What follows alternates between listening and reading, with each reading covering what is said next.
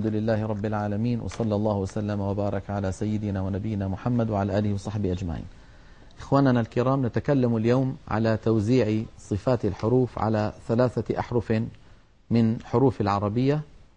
والحرف الأول الذي نتكلم عنه اليوم هو حرف الغين.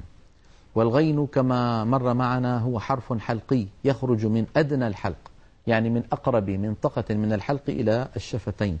أغ أغ غا غو غي هذا هو حرف الغين. الغين تتصف بأنها مجهورة يعني لا يجري معها النفس. لذلك ليست من حروف سكت فحثه شخص. وهي أيضا حرف رخو يعني قابل للمط. أغ أغ فصوتها قابل للتطويل.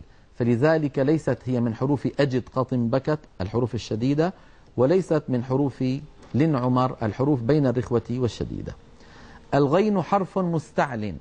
عندما ننطقه ينضغط صوته إلى قبة الحنك فيعود الصوت وله رنين. هذا الرنين يسميه علماؤنا التفخيم.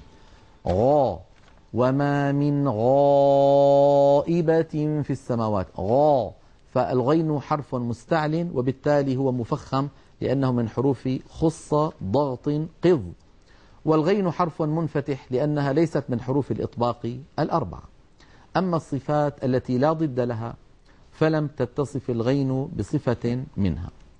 آه، ما قلته عن صفات الغين نلاحظه على اللوحة التعليمية الأولى في حلقة اليوم. نرى على الشاشة صفات الغين الصفات ذوات الضد. أولا الغين مجهورة والغين رخوة والغين مستعلية وكما أنها منفتحة. أما الصفات التي لا ضد لها فلا تتصف الغين بشيء من ذلك. آه، من الأخطاء التي آه، توجد في نطقنا لحرف الغين بعض المناطق في الجزيرة العربية وخاصة في شرق الجزيرة العربية يخلطون صوت الغين بصوت القاف. يخلطون صوت الغين بصوت القاف. يعني مثلا بعض أهل تلك المناطق يقولون قير المقطوب قير المقطوب بالفاتحة بدلا من, بدلا من غير المغضوب يشوبون صوت الغين بشيء من القاف. فهذه عادة لهجية في الكلام العادي يعني كل قوم على ما اعتادوه من ظواهر نطقية. وأما عند تلاوة القرآن العظيم فعلينا جميعا أن نتخلى عما اعتدناه من ظواهر صوتية بيئية لهجية ونعود لنقرأ كما كان يقرأ رسول الله صلى الله عليه وسلم وكما نطقته العرب في زمن نزول القرآن الكريم فإذا قرأناه فاتبع قرآن إذا نقول أغ غا غو غي هكذا نطق حرف الغين. آه، ننتقل إلى الحرف الثاني وهو حرف الفاء. الفاء يا إخوة كما نعلم حرف يخرج من بطن الشفة السفلى مع أطراف الثنايا العليا. أطراف الأسنان العليا مع بطن الشفة السفلى. ولما نقول بطن الشفة يعني الجزء الذي لا يظهر من الشفة إذا أطبق الإنسان فمه إطباقا عاديا. لما يكون للإنسان هكذا مطبقا فمه إطباقا عاديا. الذي نراه من شفتيه اسمه ظاهر الشفتين والذي لا نراه اسمه باطن الشفة. فالفاء لا تخرج من ظاهر الشفة بل من باطنها. أف أف فا فو في هذه هي الفاء. الفاء كما تلاحظون أف يتدفق معها الهواء فهي حرف مهموس لأنها من حروف سكت فحثه شخص وهي حرف رخو يعني صوتها قابل للتطويل لأنها من الحروف الرخوة. والفاء ليست من الحروف المستعلية بل هي مستفلة فلا تفخم أبدا. لا نقول فا بل نقول فا. العرب لا تقول فا بل يرققون ويقولون فقال مثلا. فقا لابد من ترقيق صوت الفاء. آه، كما أن الفاء حرف منفتح فليست من حروف الإطباق الأربعة. أما الصفات التي لا ضد لها فلم تتصف الفاء بشيء من تلك الصفات. نلاحظ على اللوحة التعليمية الثانية في حلقة اليوم صفات حرف الفاء. الفاء كما نرى على الشاشة من الصفات ذوات الضد هي مهموسة كما أنها رخوة وهي أيضا مستفلة وكذلك منفتحة. أما الصفات التي لا ضد لها فلم تتصف الفاء بشيء من ذلك. الحرف الثالث والأخير في حلقة اليوم حرف القاف. القاف آه، كما نعلم يا إخوة من أقصى اللسان مع ما يحاذيه من الحنك الأعلى. أق قا أق قا هذا مكان حرف القاف. من أقصى اللسان مع ما يحاذيه من الحنك الأعلى. قا. قو قي أق هكذا إن كانت ساكنة وهكذا إن كانت متحركة.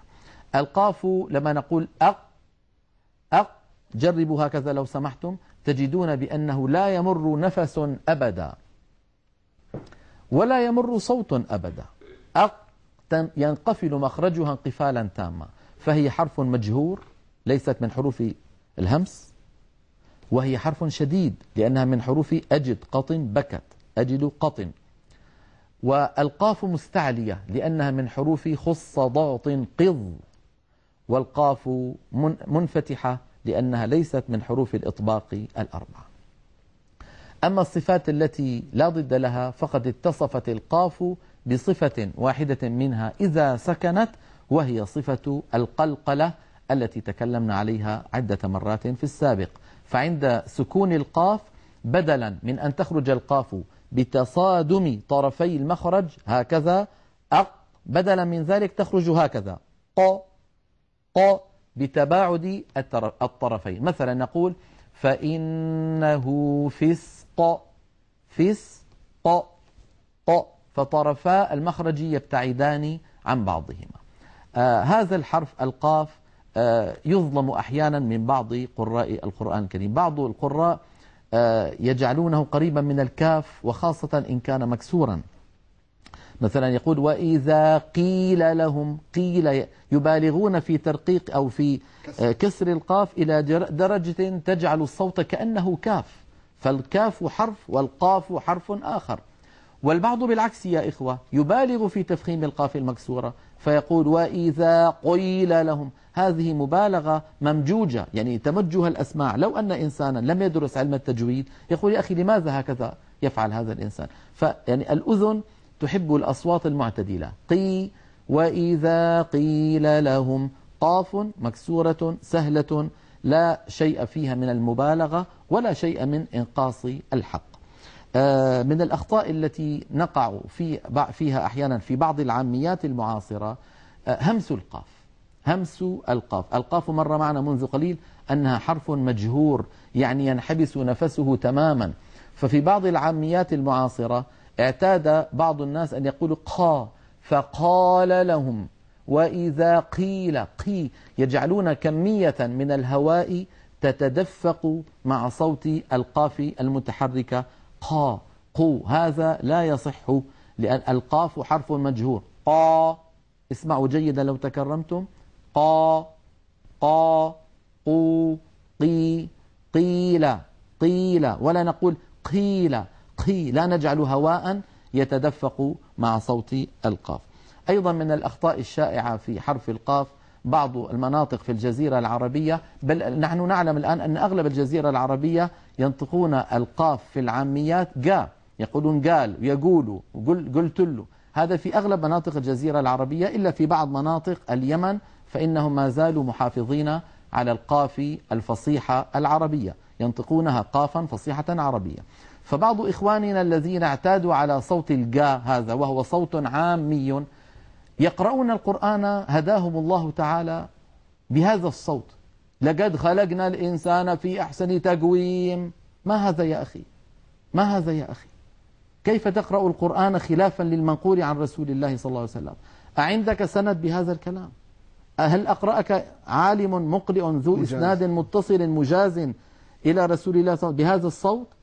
كيف تتجرأ على أن تقرأ القرآن بصوت عامي؟ هو صوت موجود ولكن في العاميات ليس في الفصيح. هذا الصوت موجود من القدم يعني من, من, من, من زمن النبوة ولكنه في العاميات. بعض القبائل العربية يجعلون هذا الصوت جا يجعلونه مقابل الجيم. وتلك في بعض مناطق اليمن ومناطق جنوب الجزيرة العربية. يقولون مثلا جزاك الله خيرا. والقبائل التي كانت مع عمرو بن العاص لما فتح مصر كان كثير منها من تلك المناطق. ثم استوطنوا منطقة الفسطاط التي صارت القاهرة فيما بعد ومن هنا وجد ما يسمى بالقاف القاهرية أو عفوا ليس القاف الجيم القاهرية. الجيم بسبب تلك القبائل. وبعض القبائل الأخرى العربية تجعل نفس الصوت جاء مقابل القاف. يعني لما نقول قليل قليل بعض الناس يظنونها بمعنى قليل وبعض الناس يظنونها بمعنى جليل. هذا أمر قليل يعني بمعنى عظيم وجليل. وبعضهم يحسب قليل يعني بمعنى قليل. فكيف نقرأ القرآن بصوت عامي فأنصح لوجه الله إخواننا الذين اعتادوا أن يقرأوا القرآن بالجاه هذه أن يتخلوا عن هذه العادة اللهجية وأن يعودوا إلى المنقول عن رسول الله صلى الله عليه وسلم عن طريق الأئمة القراء الذين ضبطوا لنا كل شيء. ضبطوا لنا مخارج الحروف وصفاتها كاملة بما فيها حرف القاف فلا نقول إلا قا. قال لقد خلقنا الإنسان في أحسن تقويم ولا ننطق إلا كذلك. ونتخلى في قراءة القرآن عن الظواهر العامية في نطق الحروف القرآنية. بهذا نكون قد انتهينا من حرف القاف. نرى صفاته على اللوحة التعليمية الأخيرة في حلقة اليوم. نرى على الشاشة أن القاف مجهورة وأنها شديدة كما أنها مستعلية وهي منفتحة. وأما الصفات التي لا ضد لها فقد اتصفت القاف بصفة واحدة منها وهي صفة القلقلة. بهذا ننتهي من حروف هذه الحلقة ونتابع بإذن الله تعالى في الحلقات القادمة إن شاء الله بقية الحروف العربية ونوزع عليها صفات الحروف. وصلى الله وسلم وبارك على سيدنا ونبينا محمد وعلى آله